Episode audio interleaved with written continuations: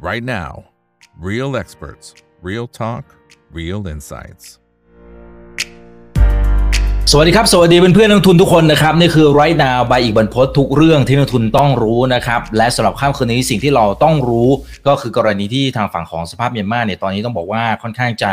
เดือดพอสมควรนะครับอย่างกรณีที่เกิดขึ้นล่าสุดเมื่อ2อสวันที่ผ่านมานะครับก็มีทางการเมียนมาเนี่ยนะครับที่มีการเปิดฉากโจมตีทางอากาศ ใส่หมู่บ้านที่ชื่อว่าปาซีจีนะครับอยู่ที่เมืองคันบาลู ของเขตสกายทางตะวันตกเฉียงเหนือของประเทศนะครับ ซึ่งก่อนหน้านั้นเองเนี่ยก็จะมีเรื่องของความขัดแย้งเป็นระยะระยะอยู่แล้วนะครับ แต่ว่ารอบนี้ดูจะหนักหน่วงพอสมควรนะครับ เพราะถ้าตามข่าวล่าสุดจากทางฝั่งของต่างประเทศเนี่ยก็รายงานนะครับบอกว่ามีผู้เสียชีวิตมากกว่า 100 รายนะครับประเด็นนี้นะฮะเราต้องทำความเข้าใจกันหน่อยนะครับว่ามันเกิดอะไรขึ้นนะครับแล้วแนวทางที่ทางฝั่งของอาเซียนเองก็มีการออกแถลงการอย่างเป็นทางการร่วมกันได้นะครับ ถึงเรื่องของความรุนแรงในรอบนี้เนี่ยนะครับ จะสามารถแก้ไขปัญหาได้หรือไม่อย่างไรเนี่ยนะครับ วันนี้ก็เป็นสิ่งที่เราจะเข้ามาพูดคุยกันนะครับ วันนี้ได้รับเกียรติจากผู้ช่วยศาสตราจารย์ดรดุยภาคปรีชารัตน์ครับรองผู้อำนวยการสถาบันเอเชีย ตะวันออกศึกษามหาวิทยาลัยธรรมศาสตร์เข้ามาร่วมพูดคุยให้ความรู้ดีๆกับพวกเรานะครับ สวัสดีครับ อาจารย์ดุยภาคครับผมสวัสดีครับคุณอีกครับ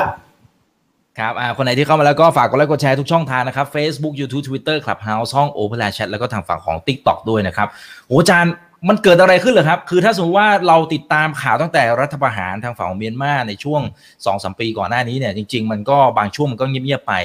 บางช่วงก็อาจจะมีการเกิดเหตุแบบก็ว่ามีการโจมตีอะไรต่างๆเป็นระยะระยะ แต่รอบนี้ทำไมมันดูมันหนักหน่วงมากเหมือนกันนะครับ ซึ่งความเป็นจริงมันอาจจะหนักกว่าสื่อที่ออกมาหรือเปล่าไม่มั่นใจอาจารย์ดุยภาพมองไงครับอ่าครับสองปีหลังการทำรัฐประหารโดยมินออนไลน์นะครับ ก็ พื้นที่หลายพื้นที่ในเมียนมาเนี่ยมันมีสภาวะกุลาหลแล้วก็กลายเป็นฐานที่มั่นของกลุ่มกบฏนะครับ ก็คือกองกำลังปฏิวัติเรียกร้องประชาธิปไตยที่ไม่เอาเผด็จการทหารเมียนมานะครับ ทีนี้พื้นที่ภาคตะวันตกเฉียงเหนือของประเทศเนี่ยอันมีภาคสกายหรือบางส่วนของรัชชิน สมัยก่อนมันเป็นพื้นที่สงบนะครับ มันปราศจากกลุ่มกองกำลังติดอาวุธที่เป็นภัยคุกคามต่อกองทัพทหารพม่า แต่ว่าสองปีหลังรัฐประหารเนี่ยพบว่าพื้นที่นี้นะครับมันมันกลายเป็นฐานที่มั่นนะครับของฝ่ายต่อต้าน แล้วก็กลุ่มจุดยุทธศาสตร์ต่างๆ กองทัพพม่าเข้าถึงยากมากเหมือนกันนะครับ บางทีก็ถูกขับออกไปจากพื้นที่นะเพราะฉะนั้นเนี่ยการที่กองทัพพม่านะครับเมียนมาเนี่ยใช้ความรุนแรง ใช้อากาศยานนะครับเครื่องบินรบนะครับล็อกพิกัดแล้วก็มีผลกระทบต่อพลเรือนเนี่ยก็เนื่องจากว่าเขาเห็นว่ามันเป็นฐานที่มั่นของฝ่ายต่อต้านนะครับ แล้วก็มองว่าประชาชนในแถบนั้นให้ความร่วมมือกับฝ่ายต่อต้านนะครับ หรือว่ามีคอนเน c ชันกับรัฐบาลเอกภาพชาติ NUG นะครับเพราะฉะนั้นเขาก็ต้องจัดการจนนำมาสู่ความรุนแรงนั่นจริงๆแล้วมันไม่ใช่พื้นที่ตรงนี้อย่างเดียว ในตะเข็บชายแดนไทยเมียนมานะครับ คุณอีกจะเห็นข่าวว่าในบางครั้งเนี่ยสถานการณ์มันก็ประทุพุ่งโชนขึ้นมา ตรงพื้นป่าสารวินนะโดยเฉพาะในเขตของดินแดนรัฐกะเหรี่ยงกับรัฐกะยาซึ่งนั้นมันมีกองกำลังติดอาวุธชนชาติพันธุ์ที่ร่วมมือกับกองทัพประชาชนคนพม่าที่ไม่เอาเผด็จการนะครับอย่างเช่นกองทัพชาติพันธุ์ KNU KNPP อะไรอย่างเงี้ยนะครับเสียงปืนมันก็ดังเป็นระลอก หรือมีอากาศยานของกองทัพเมียนมานะครับ บินโฉบแถลบเข้ามา ในเขตแดนของประเทศไทยก็ก็เป็นข่าวอยู่บ้างนะครับเพราะฉะนั้นพื้นที่ของฝ่ายต่อต้านเนี่ยมันจะมีทางตะวันตกเฉียงเหนือกับทางตะวันออกเฉียงใต้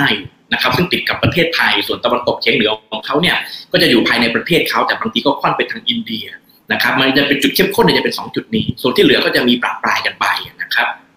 อืมครับ ถ้าให้อาจารย์ประเมินณนาทีนี้ถือว่ามันมีความสุ่มเสี่ยงที่อาจจะลุกลามบานปลายไปมากกว่านี้มากน้อยแค่ไหนครับอาจารย์เอ่อผมคิดว่าสำหรับ ฝ่ายต่อต้านฝ่ายที่เรียกร้องประชาธิปไตยเขาเขาปักธงการปฏิวัติแล้วนะครับคือปฏิวัติก็คือการจัดตั้งกองกำลังติดอาวุธ แล้วก็ใช้ความรุนแรงสังหารกับกองทัพทหารเมียนมา หรือพวกแนวร่วมของกองทัพทหารเมียนมานะครับเพราะฉะนั้นมันก็ไปไกลมากเขาก็ไม่ไม่ไม่รอที่จะให้ทหารพม่าเมียนมาจัดให้มีการเลือกตั้งนะครับเพราะก็คิดว่ามันก็เป็นการเลือกตั้งแบบหลอกๆ เลือกตั้งแบบจอมปลอม ทหารก็ควบคุมบังคับบัญชาภูมิทัศน์ทางการเมืองอยู่ เขาก็ทำการปฏิวัติโค่นล้มเผด็จการถอนรากถอนโคนเลย ทีนี้เนี่ยในมุมกองทัพเนี่ยเมื่อเห็นฝ่ายต่อต้านมีพลังลุกฮือมากมายมหาศาลขนาดนี้อกองทัพก็เริ่มจะหลังชนฝานะครับ แต่ว่ากองทัพก็ไม่อยากจะสูญเสียอำนาจเขาก็ต้องสู้ยิบตาเลยทีเดียวก็ขนอาวุธยุโทโธปกรณ์อาวุธหนักอะไรต่างๆเนี่ยทำลายค่าศึกศัตรูนะครับประชาชนที่เคลื่อนไหวเขาก็มองว่าเป็นเป็นศัตรูภายในซึ่งไม่ได้บ่อนซ้อระบอบทหารอย่างเดียว แต่ว่ามันบั่นทอน ธิปไตยหรือความมั่นคงของชาติด้วย ประเทศชาติขาดเอกภาพเขาก็ถือจุดเนี้ยนะครับเอ้ยพวกกบฏไปอยู่ที่นั่นที่เนี่ยนะครับทหารพม่าก็เมียนมาก็อาจจะสังหารทำลายล้างไปได้ เพราะพวกนี้เป็นเป็นเป็นกลุ่มที่บัตรทอนอธิปไตยของประเทศอันนี้ชนชั้นนำทหารเมียนมาเขาคิดแบบนี้นั้นมันก็ทำให้ สถานการณ์ความรุนแรงเนี่ยมันมันก็ยืดเยื้อต่อไปฝ่ายต่อต้านก็อยากจะชิงพื้นที่มากขึ้นเรื่อยๆ ตอนนี้ว่ากันว่าเราเราครึ่งหนึ่งของเมืองสำคัญสำคัญในประเทศฝ่ายต่อต้านก็ปักธงชิงตั้งเป็นฐานปฏิวัติไปได้หลายจุดแล้ว กองทัพทหารเมียนมาก็เสียพื้นที่ยุทธศาสตร์ไปหลายๆจุด แล้วก็พยายามจะชิงคืนในหลาย ๆ พื้นที่มันสถานการณ์มันก็ยืดเยื้อต่างฝ่ายต่างไม่ยอมกันนะครับเพราะนั้นผม คิดว่าภาพความรุนแรงก็ยังมีให้เห็นอยู่ และแต่จริงๆแล้ว ไม่ใช่เรื่องใหม่ในประวัติศาสตร์การเมืองพม่านะครับ เพราะว่านับตั้งแต่ที่ได้รับเอกราชจากอังกฤษปั๊บเนี่ยเมียนมาเป็นเอกราชที่ขาดเอกภาพนะครับเขาก็มีสงครามกลางเมืองสู้รบกันนะครับสร้างความประวัติพันพึงให้กับประชากรทั่วประเทศอยู่แล้วนะครับเป็นละลอกในทางประวัติศาสตร์เพราะนั้นตรงนี้ก็ถือว่าไม่ใช่เรื่องแปลกนะหากจะดูประวัติศาสตร์เมียนมาสมัยใหม่ อืมอืมครับ อย่างนี้อาจารย์มองอย่างกรณีที่ทางฝั่งของอินโดนีเซียเนี่ยซึ่งเขาก็รับหน้าที่เป็นประธานอาเซียนนะครับ แล้วเขาก็มีการระบุตัวแถลงการเนี่ยนะบบอกว่าความรุนแรงทุกรูปแบบต้องยุติในทันทีโดยเฉพาะการใช้กำลังกับพลเรือนนี่ก็คือทางเดียวที่จะสร้างสภาพแวดล้อมที่เอื้อต่อการเจรจา ร่วมกันภายในชาตินะนะเพื่อที่จะหาทางออกอย่างสันติ แล้วก็ยั่งยืนในเมียนมานะครับอาจารย์มองท่าทีของอาเซียนในเรื่องนี้อย่างไร และน่าจะนำไปสู่เรื่องของสันติภาพได้ไหมครับ อาจารย์ พอจะมองเห็นภาพไหมครับ ผมว่าเสียงมันก็ยังแตกอยู่นะครับทุกครั้งที่อาเซียนเจอวิกฤตการณ์การเมืองในเมียนมาเนี่ยมันจะแตกเป็นสองปี ก็คือปีหนึ่งก็จะค่อนข้างจะกระฉับกระเฉงกดดัน รัฐบาลทหารให้เปลี่ยนสู่ประชาธิปไตยหยุดละเมิดสิทธิมนุษยชน อีกกลุ่มหนึ่งเขาก็จะเป็นการทูตแบบเงียบๆนะครับ ไม่ไม่ไม่ได้กระตือรือร้นในการวิพากษ์วิจารณ์ทหารเมียนมาสักเท่าไหร่ ทีนี้เนี่ยอินโดนีเซีย หรือประเทศอื่น ๆ ที่อยู่ในพื้นสมุทรของอาเซียนเนี่ยก็จะอยู่อยู่ในกลุ่มแรกนะครับ ส่วนประเทศที่อยู่ในพื้นทวีปเอเชียตะวันออกเฉียงใต้พวกประเทศ CLMV ทั้งหลายแหล่เนี่ยนะครับมีสปปลาวมีประเทศไทยอย่างนี้เป็นอาทิเนี่ยเราจะไม่เห็นท่าทีที่แอคทีฟมากเท่ากับกรณีของอินโดนีเซียนี่คือความแตกต่างนะครับ ทีนี้ตอนนี้รัฐบาลจาการ์ตาขึ้นแท่นขึ้นมาเป็นประธานอาเซียน แล้วความรู้ของรัฐบาลจาการ์ตาก็คือว่า รัฐบาลที่ชอบทำสำหรับการเมืองการปกครองในเมียนมา คือรัฐบาล NUG นะครับคือรัฐบาลที่ตั้งโดยฝ่ายเรียกร้องประชาธิปไตยหรือว่าชนะเลือกตั้งเมื่อปลายปี 2020 แต่ถูกทหารก่อรัฐประหารริบอำนาจในต้นปี 2021 นะครับเขาถือว่ากลุ่มนี้นะเป็นเป็นรัฐบาลที่ชอบทำแล้วมินออนไลน์รัฐบาลที่เนปิดอเป็นรัฐบาลที่ไม่ชอบทำในเมื่อเขาคิดแบบนี้นะครับคุณอีกก็เท่ากับว่า เขาก็ต้องพยายามอินโดนีเซียก็ต้องผลักดันทุก ๆ อย่างในการที่ทำให้รัฐบาลทหารเมียนมาที่เนปิดอเนี่ยหยุดยั้งความรุนแรงในการกระทำต่อประชาชน แต่สำหรับมุมมองของผู้นำทหารเมียนมาเนี่ยเขาก็จะมีในสำคัญเหมือนกันว่า จะไว้ใจอินโดนีเซียได้เต็มที่ไหมเพราะเป็นที่รู้ๆพอทราบกันดีอยู่ว่าจาการ์ตาให้ความสำคัญกับรัฐบาล NUG นะครับสหรัฐอเมริกาหรือชาติตะวันตกดูจะให้กำลังใจ รัฐบาลฝ่ายต่อต้าน รัฐบาลที่เรียกร้องประชาธิปไตยนะครับ ดูเหมือนสถานการณ์ของรัฐบาลทหารดูจะไม่ปลอดภัยหากอินโดนีเซียมีบทบาทนำมากขึ้นเรื่อยๆ ในเวทีอาเซียนและตรงนี้ก็พอจะเข้าใจได้ว่าทำไมความสัมพันธ์ระหว่างกองทัพทหารเมียนมากับจีนและรัสเซีย รวมถึงเกาหลีเหนือด้วยครับมันมันมันถึงมีอัตราที่เพิ่ม แนบชิดใกล้ชิดขึ้นนะครับ เพราะว่ารัฐบาลทหารก็จำเป็นจะต้องมี มีแบ็กอัพนะครับมหาอำนาจการเมืองโลกอื่นๆเข้ามาเพื่อเพื่อจะคัดค้านแรงกดดันจากปัจจัยภายนอกตัวอื่นๆที่เข้ามากดดันทหารในการเปลี่ยนแปลงการเมืองภายในนะครับ ตรงนี้ก็เป็นสถานการณ์ที่น่ามองเหมือนกันครับอืมอืมครับ ถ้าถ้าสมมุติว่าอาจารย์จะมองในเชิงของซีนารีโอฉากทัดที่มันกำลังจะเกิดขึ้นหลังจากนี้เนี่ยนะครับ มันจะเป็นในรูปแบบไหนได้บ้างนะครับโอ้เป็นคำถามที่น่าสนใจมากเลยครับ คุณอีกครับ ผมว่ารูปแบบแรกก็คือมันก็ยังยืดเยื้ออยู่แบบนี้นะครับตัวรัฐเมียนมาก็อาจจะเข้าขายรัฐล้มเหลวมากขึ้นเรื่อยๆ หมายถึงว่าอำนาจหน้าที่สมรรถนะของรัฐบาลในการส่งมอบบริการสาธารณะนะครับ โครงสร้างพื้นฐานทางเศรษฐกิจ สาธารณสุข การจัดระบบการศึกษาในต่างๆเนี่ยมันมันค่อนข้างจะง่อยเปรี้ยไป เพราะว่ากองทัพก็ทุ่มสัพพกำลังในการสู้รบแล้วก็ปราบปรามกับฝ่ายต่อต้านอย่างเดียวะครับทีนี้ฝ่ายต่อต้านเองเนี่ยก็ก็ต้องยึดพื้นที่ให้มากขึ้น เพราะว่าเขาตั้งรัฐบาลคู่ขนานแล้วก็จะตั้งการยึดพื้นที่ดึงมวลชนเข้ามาเป็นแนวร่วมก็เป็นองค์ประกอบสำคัญนะครับในการตั้งรัฐบาลคู่ขนานขึ้นมา เพื่อจะชิงอธิปไตย ทีนี้ว่าทาง NUG เขาก็ต้องพยายามทุกวิถีทางเหมือนกันนะครับ ในการกล่อมมวลชน หรือในการรับความช่วยเหลือจากต่างประเทศเพื่อเข้าไปมีบทบาท ในการบริการงานสาธารณะในบางพื้นที่ที่ได้รับผลกระทบจากภัยสงครามเหมือนกัน แต่ว่ามันก็เป็นเรื่องยากเหมือนกันสำหรับ NUG นะครับ เพราะว่าแกนกลางของรัฐบาล NUG ส่วนใหญ่เนี่ยมันก็เป็นจากพรรค NLD ส่วนใหญ่ก็เป็นนักกิจกรรมทางการเมืองแล้วความโกรธแค้นนะครับ ที่มีต่อทหารพม่าเนี่ยทำให้เขาเรียกร้องอะไรบางอย่างที่ เหมือนกับเป็น political movement นะครับ แต่ว่ามันไม่ใช่แท็กติกของนักบริหารในหลาย ๆ ประการนะที่รัฐบาลคู่ขนานจะพึงมี ณปัจจุบันเนี่ยอันนี้ก็เป็นโจทย์ที่ท้าทายด้วยเหมือนกันดังนั้นถ้าสถานการณ์มันยืดเยื้อแบบนี้ก็มันมันก็สู้รบกันไปเรื่อยๆนะครับ การค้าการลงทุนในเมียนมาก็นะครับติดขัดอยู่เป็นเรื่อยๆอยู่เหมือนกันตามสมรภูมิการสู้รบตามโครงสร้างพื้นฐานที่ถูกทำลายอยู่เรื่อยๆ แล้วก็สภาพประชาชนคนเมียนมาที่บ้านแตกสลายขาดนะครับ อันนี้คือซีนารีโอแรก มันก็ยื้อเรื่อยๆสถานการณ์ก็ไม่เป็นคุณต่อประชาชาติเมียนมาหรือประเทศเมียนมาโดยรวม นะครับสถานการที่สองก็คือถ้ารัฐบาลทหารมินออนไลน์สามารถจัดให้มีเลือกตั้งได้เขาก็จะมีเงื่อนไขแรกก่อนว่าเขาควบคุมความสงบได้ในจุดยุทธศาสตร์สำคัญ จนแน่ชัดแล้วว่ามันสามารถจัดให้มีการเลือกตั้งได้ และเป็นพื้นที่ที่ที่อยู่ในค่ายทหารนะครับ หรือว่าทหารสามารถจะทำอะไรบางอย่างให้มันมีความได้เปรียบนะในเรื่องของการลงคะแนนเสียงเลือกตั้ง มันถ้าเป็นในลักษณะนี้นะครับ มันอย่างดีที่สุดก็คือประชาธิปไตยแบบมีระเบียบวินัยก็คือ มีการเลือกตั้งและมีพรรคโนมินีของกองทัพเข้าไปแข่งการเลือกตั้งแล้วชนะการเลือกตั้ง แล้วตอนนี้เขาก็นะครับคว่ำบาตรพวกฝ่ายประชาธิปไตยหรือรัฐบาลอะไรนะครับพลพรรคของ NLD ใช่ไหมครับนะครับทำให้มีความชะงักงานไม่สามารถลงมาเล่นการเมืองในระบบเลือกตั้งได้แล้วอะไรอย่างเงี้ยเขาก็จะพยายามจะทำแบบนี้ แต่ว่าฝ่ายต่อต้านก็คงจะไม่ยอมนะครับ เพราะฝ่ายต่อต้านอย่างที่ผมนำเรียนไปเมื่อสักครู่ว่า ปักธงทำสงครามปฏิวัติ สู้แบบสุดขีดแล้วนะเขาไม่สนใจว่าทหารจะจัดให้มีเลือกตั้ง หรือไม่อย่างไรนะครับ แล้วมีเลือกตั้งก็ไป ถ้าฝ่ายประชาธิปไตยไปเข้าร่วมการเลือกตั้งก็ถือว่าไปสร้างความชอบธรรมให้กับกองทัพทหารเมียนมาอีกอะไรอย่างเงี้ยเขาก็ไม่เข้าร่วมแล้วทำสงครามปฏิวัติต่อไป ความรุนแรงมันก็จะเกิด แต่ไอ้เงื่อนไขแบบนี้มันก็ทำให้มีนองหลายก็สามารถอ้างได้นะครับว่า ในเมื่อบ้านเมืองมันไม่สงบ การลงทุนการพัฒนาโครงสร้างพื้นฐานในประเทศมันไปต่อไม่ได้ ทหารก็ต้องอยู่ต่อไป ก็มีการประกาศต่ออายุเรื่องของสภาวะฉุกเฉินเรื่องเคอร์ฟิวต่อไปใช่ไหมครับ มันก็เป็นเหตุผลให้มินอ่องหล่ายอ้างได้ว่า ไม่สามารถจัดเลือกตั้งได้ ไม่สามารถ address ปัญหาของประเทศได้เพราะมีกลุ่มกบฏก่อการร้ายเขาจะอยู่ต่อไปเรื่อยๆ ถึงแม้ว่าระหว่างอยู่เนี่ยเขาจะถูกบ่อนเซาะถูกโจมตีจากฝ่ายต่อต้านเขาก็อ้างว่าเขาจะอยู่ต่อไปเรื่อยๆได้นะครับตรงนี้ก็ไม่แน่ไม่นอนด้วยเหมือนกันครับ อืมครับครับอ่าคุณเอซิสสวัสดีครับ คุณนัทสวัสดีครับ คุณโดมิสวัสดีครับอ่าทักทายกันแล้วก็มีหลายท่านก็ไปไป tag เพื่อนๆมานะครับน่ารักมากนะ โอเคนะครับ คุณแผ่นดินนะครับ ถามเข้ามาบอกตอนนี้จริงๆเนี่ยพม่าเขาเองก็มีหลายกลุ่มหลายชาติพันธุ์ ถ้าต่างฝ่ายต่างมีต่างชาติเข้าไปสับสนด้านกำลังอาวุธเนี่ยนะครับ อาจจะทำให้พม่าเนี่ยมีสภาพไม่น้อยกว่าซีเรีย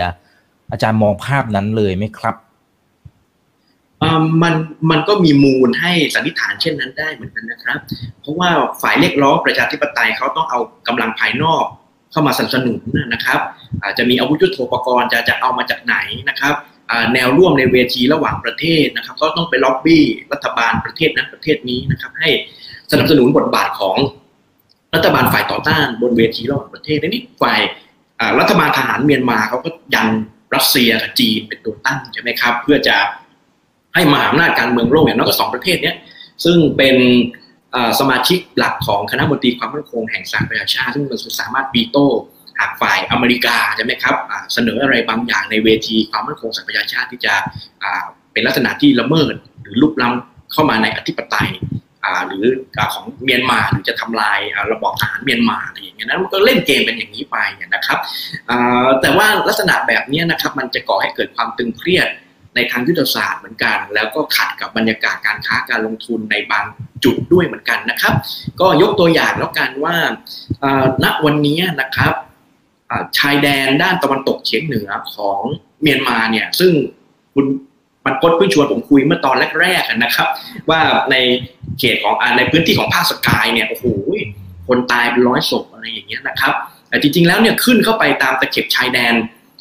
เมียนมากับเพื่อนบ้านในโซนนั้นนะครับ มันก็มีการซ่องสุมกองกำลังเหล่านี้ แต่ขณะเดียวกันมันก็มีกองกำลังติดอาวุธชนชาติพันธุ์กลุ่มอื่น ๆ ที่อยู่ไม่ไกลในแถวๆนั้นด้วยนะครับ เช่น กลุ่มติดอาวุธที่เรียกร้องการตั้งรัฐอิสระนากาแลนอะไรอย่างเงี้ย หรือจุดที่เป็นรัฐอรุณาจันทร์ประเทศซึ่งเป็นจุดพิพาทระหว่างจีนกับอินเดีย ในเรื่องพรมแดนฮิมาลายมันก็อยู่ตรงนั้นใช่ไหมครับขณะเดียวกันถ้าใครได้ตามข่าวเนี่ยก็จะพบว่า ณวันนี้นะครับกองทัพอินเดียไม่ค่อยสบายใจเกี่ยวกับบทบาทของจีนที่เพิ่มมากขึ้นในเมียนมา โดยเฉพาะหลังรัฐประหาร ซึ่งจะพบว่าเรื่องเกาะโคโค่ซึ่งมันติดกับเกาะอันดามันนิโคบาร์ของอินเดียเกาะโคโค่อยู่ในพม่านะครับอินเดียก็สงสัยว่าทางการจีนจะร่วมมือกับกองทัพทหารพม่าเมียนมานะครับ ซึ่งมันทำให้เกิดความเปลี่ยนแปลงด้านภูมิทัศน์ความมั่นคงที่อินเดียรู้สึกไหวหวั่นไม่ค่อยปลอดภัยสักเท่าไหร่เพราะมันอยู่ใกล้กันเกินไปนะครับแต่ว่าอัตรานะครับ ความใกล้ชิดทางยุทธศาสตร์ ระหว่างจีนกับเมียนมาเนี่ยมันก็เพิ่มขึ้นเหมือนกันนะเมียนมากับรัสเซียก็เพิ่มขึ้นเหมือนกัน ภายใต้แรงกดดันที่ฝ่ายต่อต้านได้รับแรงสนับสนุนจากตะวันตกมากขึ้นเรื่อยๆนะครับก็ทำให้มีนองหลายก็ต้องแนบชิดกับมหาอำนาจอื่นๆอะไรอย่างเงี้ยมันทำให้เกิดภูมิทัศน์ทางยุทธศาสตร์รอบๆเนี่ยค่อนข้างจะตึงเครียดยังไม่นับรัชฉานนะครับ ซึ่งติดกับจังหวัดชายแดนทางภาคเหนือในบ้านเรา ซึ่งแม้ว่าจะไม่ได้มี กลุ่มต่อต้านทหารเมียนมาที่รุนแรงเท่ากับรัฐกะเหรี่ยงรัฐกะยาที่ก็อยู่ติดกับบ้านเราเหมือนกันแถบจังหวัดตากแม่ฮ่องสอน แต่ขึ้นไปในรัฐฉาน มันมีการขยายตัวของกองทัพสหรัฐว้าตรงฝั่งตะวันออกของแม่น้ำสันวินนะครับก็คือกองทัพสหรัฐว้าเนี่ยทุกคนก็รู้ว่าว้าแดงนะครับ ก็มีความสัมพันธ์กับจีนแดงนะครับบอกยุทธศาสตร์ของว้าแดงก็อยู่ติดชายแดนจีนนั่นนี่มันขยายลงมาชายแดนไทยมากขึ้นเรื่อยๆนะครับวันนี้ว่าจังหวัดในภาคเหนือ อย่างเช่นจังหวัดเชียงรายของเราในอนาคตมันก็จะอยู่ นะครับประชิดกับการขยายตัวของรัฐวาซึ่งมีอิทธิพลของจีนแผ่ลงมาในลุ่มน้ำโขงกับสารวินนะครับในตรงนี้ก็เป็นภูมิทัศน์ทางยุทธศาสตร์ที่น่าจับตามองด้วยกันนะครับอืมครับโอ้อย่างนี้ท่าทีของเราควรจะเราจะควรจะวางตัวยังไงครับอาจารย์ อืม ผมคิดว่าก็ใช้การทูตแบบรอบด้านแล้วก็ลุกออกไปนอกบ้านบ้างนะครับ คือคือผมอย่างนี้นะครับ คุณบรรพศครับถ้าถามเรื่องของการวางแผนรับมือของประเทศไทยเนี่ย ส่วนใหญ่ที่ผ่านมา เวลามี ความเปลี่ยนแปลงในเพื่อนบ้าน ไม่ว่าจะเป็นสถานการณ์การเมืองในประเทศของเขารวมถึงการลุกคืบของมหาอำนาจที่คลืบคลานเข้ามาเรื่อยๆ ประเทศไทยส่วนใหญ่ก็จะจะตั้งรับอยู่แต่ในอาณาเขตที่เป็นขวานทองของประเทศไทยใช่ไหมครับเอากำลังเข้าไปวางตึงกำลังตามแนวชายแดนแล้ว แต่ปัญหาในเพื่อนบ้านมันเกิดผลยังไงมีมหาอำนาจมาอะไรยังไง เราเวลามันพุ่งเข้ามาหาประเทศไทยของเราอะไรอย่างเงี้ยเราก็รับอย่างเดียวนะครับแต่ว่าเราไม่มีการทูตที่มัน มันมีกิจกรรมทางการทูตหรือให้ไทยเข้าไปช่วยเจรจาสันติภาพ แก้ไขปัญหาที่มันเกิดขึ้นในดินแดนรอบบ้านแล้วไปดิวนะครับกับผลประโยชน์ของมหาอำนาจเอาไว้แต่เนิ่นๆนะครับ ก็คือก็คือขยายพื้นที่ออกไปรุกนอกแนวชายแดนบ้าง ในฐานะการมีกิจกรรมทางการทูตที่ที่แอคทีฟหรือการรับมือกับมหาอำนาจ นอกประตูบ้านซะหน่อยนะครับ ซึ่งซึ่งตรงนี้ใน practice เนี่ยเราไม่เคยปฏิบัตินี่พอไม่เคยปฏิบัติปั๊บเนี่ยเราก็จะแต่รับมืออย่างเดียว ว่าทุกวันนี้สถานการณ์โลกมันมันค่อนข้างจะสุ่มเสี่ยงต่อสงคราม หรือการประทะทางทหารปราบปรายในบางพื้นที่นะครับ มหายุทธศาสตร์อินโดแปซิฟิกของสหรัฐและพันธมิตรกับหุ้นส่วนต่างๆนะครับ มันก็มาปะทะกันกับมหายุทธศาสตร์อีไตอีลู่หนึ่งแถบหนึ่งเส้นทางของจีนใช่ไหมครับที่เข้ามาในเอเชียอาคเนย์และประเทศไทยก็เป็นจุดศูนย์กลางสำคัญที่พลังของจีนกับสหรัฐ และพันธมิตรมัน encounter กัน ระหว่างแถบและเส้นทางกับ อินโดแปซิฟิกแต่ว่าในดินแดนรอบบ้านเนี่ยเช่นกัมพูชาใช่ไหมครับ เราเห็นอิทธิพลจีนมากขึ้น พระสีหนุวิลล์ท่าเรือเรียมดาราสาครสปปลาวเราเห็นอิทธิพลจีนมากขึ้น สนามบินทหารเชียงขวางที่สปปลาวเนี่ยกองทัพรัสเซียก็เข้าไปสร้างนะครับนะก็ก็อยู่รัสเซียก็ไม่ได้อยู่ไกลจากประเทศไทย ทางด้านเมียนมาใช่ไหมครับ เราเห็นอิทธิพลของรัสเซียกับจีนนะครับ แต่ว่าทางถ้าเป็นด้าน อินโดนีเซีย หรือสิงคโปร์หรือประเทศที่เป็นพื้นสมุทรเนี่ยอิทธิพลของสหรัฐก็จะชัดอันนี้เรียกว่าประเทศไทยเนี่ยทั้งพื้นทวีปกับพื้นสมุทรเนี่ยมันอยู่ติดกับอิทธิพลของสองมหาอำนาจยักษ์ใหญ่ตรงนี้นะครับนี้ว่าเราเลือกข้างไหมอะไรอย่างเงี้ยก็ยังไม่ถึงการบีบคั้นทางยุทธศาสตร์อย่างรุนแรงก็อย่าเพิ่งเลือก แต่ถ้าถึงจริง ๆ ก็อาจจะต้องเลือกก็ต้องพิจารณาดูอีกทีหนึ่งนะครับ อืมครับ อ่าโอเคนะครับ คุณอาอามินหรือเปล่าครับอามินนะฮะถามประเด็นน่าสนใจนะครับ อาจารย์คือบอกว่าถ้าสมมติว่าสถานการณ์ทางฝั่งนู้นเนี่ยเขารุนแรงมากขึ้นมีโอกาสที่จะเกิดภาพเช่น การโยกย้ายถิ่นฐานอะไรต่างๆแล้วอาจจะมีประเด็นตามมาหรือเปล่าอาจารย์ มองประเด็นนี้อย่างไร และจะแก้ไขอย่างไรได้บ้างผมว่ารัฐไทยก็มีประสบการณ์แล้วในยุคสงครามเย็นนะครับ คือไอ้ภาพแบบนี้มันไม่ได้เพิ่งเคยเกิดขึ้น อันในกรณีของเมียนมาเองใน เมื่อครั้งที่ในพลซอมหมองทำรัฐประหารแล้วกระบวนการนักศึกษารุ่น 88 เนี่ยพ่ายแพ้แตกพ่ายแล้วหนีเข้าป่าเลยเนี่ยเขาก็จัดตั้งกองกำลังติดอาวุธเนี่ยแล้วไปอยู่กับกลุ่มกะเหรี่ยง อย่างเช่น KNU ของในพลโบเมียนะครับแล้วนั้นก็ชายแดนไทยเมียนมาจังหวัดตากช่วงนั้นเนี่ยโดยลุ่มน้ำเมยสารวินนั้นก็เป็นจุดปะทะเดือดเลยทีเดียว แล้วก็มีผู้หนีภัยจากการสู้รบเข้ามาใช่ไหมครับ แล้วก็มีจุดอื่นๆอีกก็แล้วก็มี มีมีอ่ามีแคมป์มีสถานที่รองรับเข้าไปในหลาย ๆ จุดตามตะเข็บชายแดน แล้วก็ต้องทำให้หน่วยความมั่นคงของไทย ไม่ว่าจะเป็นกองทัพหรือหน่วยของกระทรวงมหาดไทย ก็จะต้องไปประสานกับตัวแทนของสหประชาชาติในการช่วยเหลือทางด้านมนุษยธรรมนะครับไอ้ไอ้ไอ้สิ่งแบบนี้เคยเกิดขึ้นแล้วนะครับในยุคสงครามเย็นมาวันนี้ถ้าเกิดขึ้นอีก ผมคิดว่ารัฐไทยก็มีประสบการณ์พอสมควรเลยในการรับมือกับตรงนี้ แต่แต่สิ่งที่ มันมีพัฒนาการ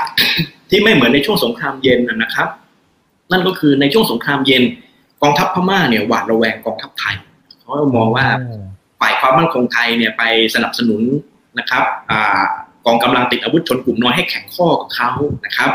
แต่ก็ทำให้เกิดการไม่คุยกัน แล้วก็มีอาการหวาดระแวง แต่ณวันนี้นะครับ ช่วงหลายปีที่ผ่านมาเราพบว่า ผู้นำทหารไทยกับผู้นำทหารเมียนมานะครับตั้งแต่ระดับส่วนเหนือขึ้นไปลงไปถึงกำลังพลผู้บังคับผู้บัญชาการในหน่วยรบต่างๆ ตามแนวชายแดนเนี่ยเขามีคอมมูนิเคชันไลน์นะครับก็มีมีช่องทางติดต่อกันในระดับในแต่ละช่วงชั้นอะไรอย่างเงี้ยนะครับซึ่งตรงเนี้ยมันก็เป็นเครื่องมือในการลดความหวาดระแวง แล้วเราเวลามีปัญหาเรื่องการลุกล้ำอธิปไตยสู้รบในฝั่งเมียนมาเนี่ยบางทีมันมีแพลตฟอร์มนะครับมีเวทีให้คุยกันระหว่างผู้นำทหาร นะครับหรือผู้รับผิดชอบของกองทัพของทั้งสองประเทศอะมันจะมีตัวแทนทางการอาหารของทัพไทยกับทัพเมียนมาเนี่ยมาคุยกันแล้วเพื่อแก้ไขปัญหาไอ้แบบนี้ยังมีอยู่นะครับแต่ยุคสงครามเย็นเนี่ยตรงนี้จะไม่ชัดแต่ว่าณวันนี้มันมีตรงนี้เกิดขึ้น เพราะเพราะฉะนั้นเนี่ยถ้ามันมีสถานการณ์นี้เกิดขึ้นขึ้นมา มีการล้ำแดนมีผู้หนีภัยจากการสู้รบเข้ามา ผมคิดว่าทั้งประสบการณ์ที่ผ่านมา แล้วก็ทั้ง ช่องทางติดต่อสื่อสารแพลตฟอร์มการพูดคุยระหว่างหน่วยความมั่นคงไทยกับเมียนมา ซึ่งมันมีพัฒนาการมากขึ้นเมื่อช่วงไม่กี่ปีที่ผ่านมานี้นะครับ ผมคิดว่าก็จะเป็นเครื่องไม้เครื่องมือเป็น mechanism ที่ช่วยในการ address ปัญหาตรงนี้ได้อยู่บ้างนะครับอืมครับอ่าโอเคครับขอบคุณครับ คุณจินนาสวัสดีค่ะทั้งสองท่านนะนะครับ โอเคนะฮะคุณอภัยก็ส่ง คอมเมนต์เข้ามานะครับ คุณแดงบอกโอ้เหมือนเลย น่าจะหมายถึงอันคอมเมนต์ก่อนหน้านะครับ ที่บอกคล้ายๆกับซีเรียนะครับโอเคนะครับเอ๊แต่อาจารย์ครับคือถ้าสมมติว่าเราดูตัวการค้าชายแดนระหว่างไทยกับเมียนมาเนี่ยจริงๆตัวเลขอย่างปีที่แล้วเนี่ยผมเห็นก็ยังตัวเลขอยู่ที่ประมาณสักหนึ่งแสนสามหมื่นล้านบาทนะครับก็ยังถือว่าอู้ใช้ได้เหมือนกันนะครับอาจารย์ ทั้งที่สถานการณ์ของเขาก็ก็จะมีการสู้รบเป็นระยะระยะ ตัวนี้มันสะท้อนให้เห็นอะไรครับ แล้วคนไทยหรือว่านักธุรกิจไทยที่เข้าไปทำธุรกิจที่ทางฝั่งเมียนมา ซึ่งมันอยู่ในตลาดหุ้นหลายหลายบริษัทอยู่เหมือนกันเนี่ยนะครับ อันนี้เราเราถือว่าต้องยังไงฮะ ตีค่าเป็นศูนย์เลยไหมฮะ หรือหรือยังไงฮะผมคิดว่ามันก็มีความเสี่ยงเกิดขึ้นเป็นธรรมดา เพราะว่าประเทศเมียนมาอยู่ในสถานการณ์การสู้รบใช่ไหมครับประชาชนแต่ละกลุ่มต่างๆ ก็ต่อสู้กันอะไรอย่างเงี้ยทำให้มีความเสี่ยงเกิดขึ้น แต่ท่ามกลางความเสี่ยงมันก็ยังมีโอกาสในการค้าและการลงทุนมีบางพื้นที่ที่ ที่ยังดูจะปลอดภัยนะครับ น่าจะไปลงทุนต่อได้เหมือนกันอะไรอย่างเงี้ยไม่ไม่จะถูกตัดโอกาสสักทีเดียว ในในส่วนของชายแดนไทยเมียนมานะครับ มันก็มีช่องทางเข้าออกมีมีด่านการค้าตามแนวชายแดน อย่างเช่นแม่สอดเมวดีก็ดีนะครับ ตรงนี้มันก็คึกคักมาแต่ไหนแต่ไรแล้วนะครับเพราะฉะนั้นมันมันก็แม้ว่าจะเกิดสถานการณ์การสู้รบอะไรกองกำลังกะเหลี่ยง PDF นะครับ เข้าตีเจ้าหน้าที่รัฐของเมียนมาอะไรอย่างเงี้ยสถานการณ์ตรงนั้นจะอึมครึมจะรุนแรงยังไงเนี่ยนะครับไอเส้นทางการค้านะครับ การติดต่อลำเลียงอะไรต่างๆเนี่ยมันมันก็ยังมีมีอยู่นะครับในบางครั้งนะครับ ผมยกตัวอย่างแล้วกันนะครับว่าถ้าการเข้าไปในลงทุนในพม่าเนี่ยมันก็มีบางเคสอะที่สะท้อนความล้มเหลวนะครับ กับบางเคสที่มันยังยืนหยัดอยู่ได้ นะครับแต่ว่าจะใช้กลยุทธ์การทางธุรกิจแบบไหนอย่างไรเนี่ยก็ก็เป็นเรื่องที่น่าสนใจ ผมยกตัวอย่างอย่างเช่น Metro นะครับเป็นบริษัทส่งออกของเยอรมนีนะครับเขาก็ส่งออกพวกผลิตภัณฑ์วัตถุดิบสำหรับทำอาหารนะครับก็ลูกค้าหลักก็จะเป็นโรงแรม ร้านอาหารชั้นนำต่างๆ ในย่างกุ้งในเมืองสำคัญของเมียนมานะครับเขาก็เปิดธุรกิจตัวนี้มาก่อนหน้าจะเจอโควิด แล้วก็รัฐประหาร ว่าพอมาเจอนะครับโควิดด้วยเจอรัฐประหารด้วยนะครับ ที่ประชาชนออกจากบ้านจากเรือนไปทานข้าวนอกบ้านไปช้อปปิ้งยังไม่สะดวกเหมือนแต่ก่อน แล้วไปเจออีกปัจจัยหนึ่งนะครับก็ก็ก็คือ CP เราไปเปิดห้างแม็คโคร hypermart เนี่ยตรงเนี้ยนะครับมันก็ชิงตลาดของตัว Metro ตรงนี้ด้วยเหมือนกันก็ทำให้สุดท้ายแล้วเนี่ยปิดกิจการลงเรียบร้อยนะครับ ปิดตัวลงนะครับก็ก็สะท้อนว่าเป็นเคสตัดดี้ที่น่าสนใจว่า โอ้ถึงแม้ว่าจะเป็นนะครับบริษัททางธุรกิจที่มาจากประเทศที่ร่ำรวยในฝั่งของยุโรปอย่างเงี้ยแต่ว่าเจอสถานการณ์โควิด เจอรัฐประหารใช่ไหมครับ เจอคู่แข่งบางรายอะไรอย่างเงี้ยก็ก็ทำให้นะครับประสบปัญหาได้อยู่เหมือนกันจะต้องปิดกิจการนะครับเพราะนั้นผมผมก็คิดว่าเออพม่าในวันนี้ถึงแม้ว่าจะมีการแพร่ระบาดของไฟสงครามอยู่นะครับ มีความเสี่ยงไม่น่าเข้าไปลงทุนในหลายวิติ แต่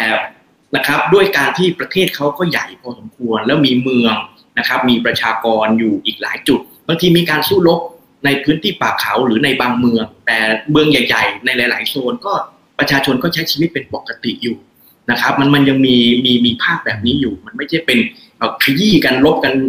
แบบบ้าระห่ำกันทั่วประเทศทุกอนูของแผ่นดินยังไม่ใช่อย่างนั้นนะครับเออแต่ว่าณวันนี้มันก็ไม่เหมือนเดิมเหมือนกัน มันก็มีความเสี่ยงอะไรเกิด ขึ้นนะแต่ว่าสิ่งที่อยากจะฝากก็คือ พม่าเนี่ยเป็นดินแดนสำคัญทางภูมิรัฐศาสตร์และยังมีทรัพยากรอย่างคุณหาฝากข้างอยู่ ไม่ว่าจะเป็นหยกอัญมณี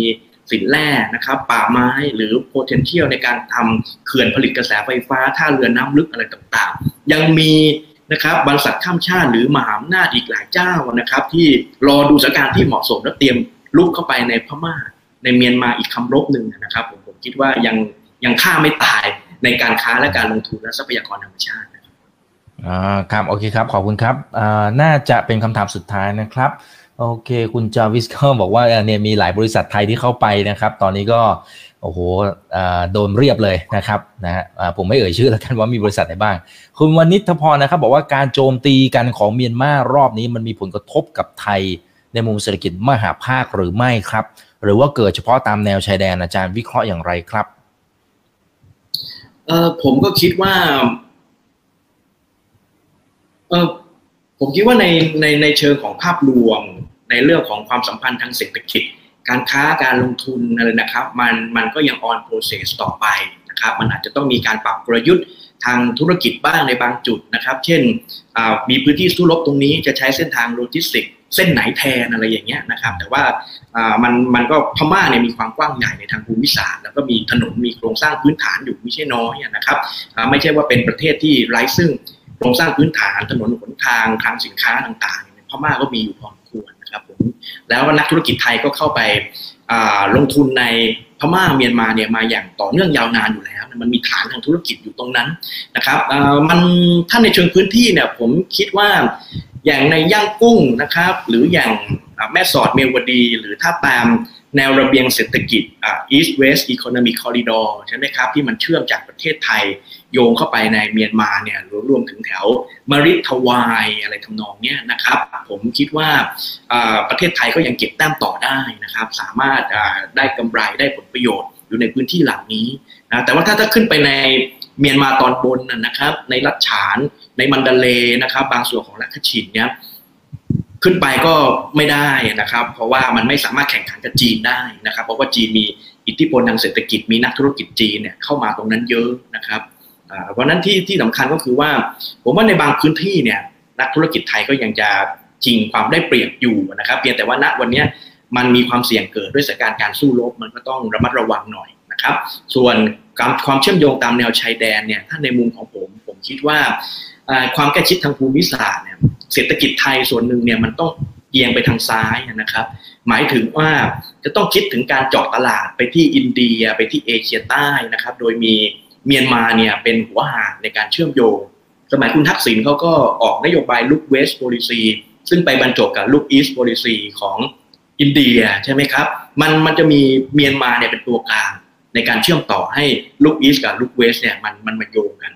นะครับ ส่วนเศรษฐกิจของเมียนมาเนี่ยมันบางทีมันก็ต้องเอียงมาทางประเทศไทยด้วยนะครับ เพื่อจะ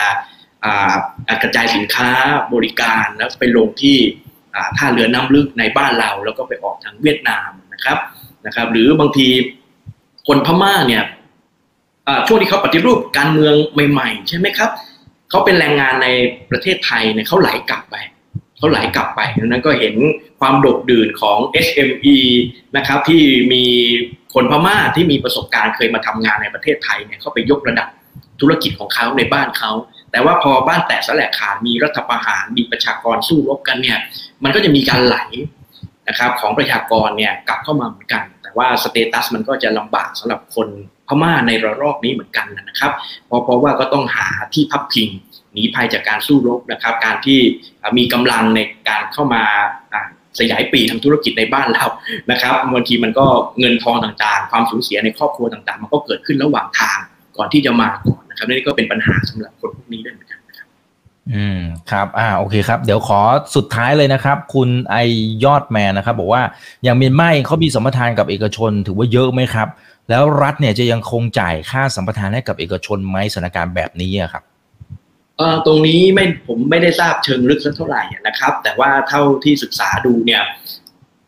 รัฐมีบทบาทและหน้าที่มีอำนาจเสมอนะครับหมายหมายหมายถึงว่ายกตัวอย่างเช่น ในกรณีของที่ดินอะไรอย่างเงี้ย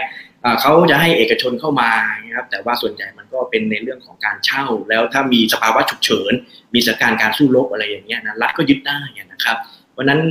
กองทัพก็มีบทบาทอย่างสูงอะในทางธุรกิจแล้วก็ในทางการเมืองมิพักจะต้องกล่าวถึงธุรกิจหลากหลายประเภทในประเทศแห่งนี้นะครับที่มันถูกผูกขาดโดยกองทัพนะครับ เพราะว่ากองทัพชนชั้นนาทหารเนี่ยเขา เขามีธุรกิจอยู่หลากหลายประเภทนะครับทหารเข้าไปมีบทบาทในบริษัทต่างๆ ของประเทศ หรือบางทีธุรกิจบางประเภทเนี่ยเราก็ไม่สามารถแข่งขันกับทางเมียนมาได้ เพราะว่ามันเป็นธุรกิจที่เข้าไปชนกับธุรกิจที่ถูกผูกขาดโดยกองทัพอะไรอย่างเงี้ยนะครับ เพราะนั้นผมผมคิดว่าแต่ว่าผมผมก็ยังเชื่อนะครับว่าด้วยด้วยการที่เมียนมาเนี่ยมันทรัพยากรธรรมชาติมันอุณหาค่อนข้างมาก นะครับยังไงก็ตามเนี่ยมันมันก็สามารถจะเชื้อเชิญ stakeholder อื่นนะครับให้ให้เข้ามาลงทุนให้เข้ามาเช่าพื้นที่ให้เข้ามาแลกเปลี่ยนผลประโยชน์นะครับเพราะนั้นผมคิดว่าไม่ว่าจะมีอุปสรรคหรือว่ารัฐควบคุมผูกขาดยังไงก็ตามเนี่ยนะครับบางทีสถานการณ์มันสงบในบางพื้นที่หรือภาพรวมมันดีขึ้นนะครับบางทีรัฐเขาก็คลายนะครับเรื่องของ กำลังกองทัพหรือการยึดพื้นที่อย่างเงี้ยมันก็จะโอกาสทางธุรกิจอะไรก็ก็จะมาครับนี่เท่าที่ทราบนะครับ ประมาณนี้ครับ ได้ครับ อ่าโอเคเอาละครับ อาจารย์ วันนี้ขอบพระคุณมากเลยนะครับ ไว้เดี๋ยวรอบหน้าถ้ามีความคืบหน้าอะไรยังไง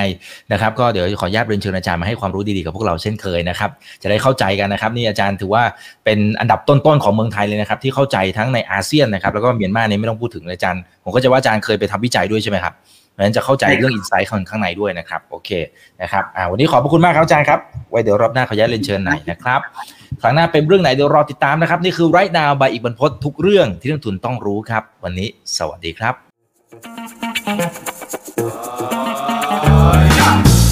ถ้าชื่นชอบคอนเทนต์แบบนี้อย่าลืมกดติดตามช่องทางอื่นๆด้วยนะครับไม่ ว่าจะเป็น Facebook, YouTube, Line Official, Instagram และ Twitter จะได้ไม่พลาดการวิเคราะห์และมุมมองเศรษฐกิจ และการลงทุนดีๆ แบบนี้ครับ อย่าลืมนะครับว่าเริ่มต้นวันนี้ดีที่สุด ขอให้ทุกท่านโชคดี และมีอิสรภาพในการใช้ชีวิต ผม อีกบรรพฒนาเพิ่มสุขครับ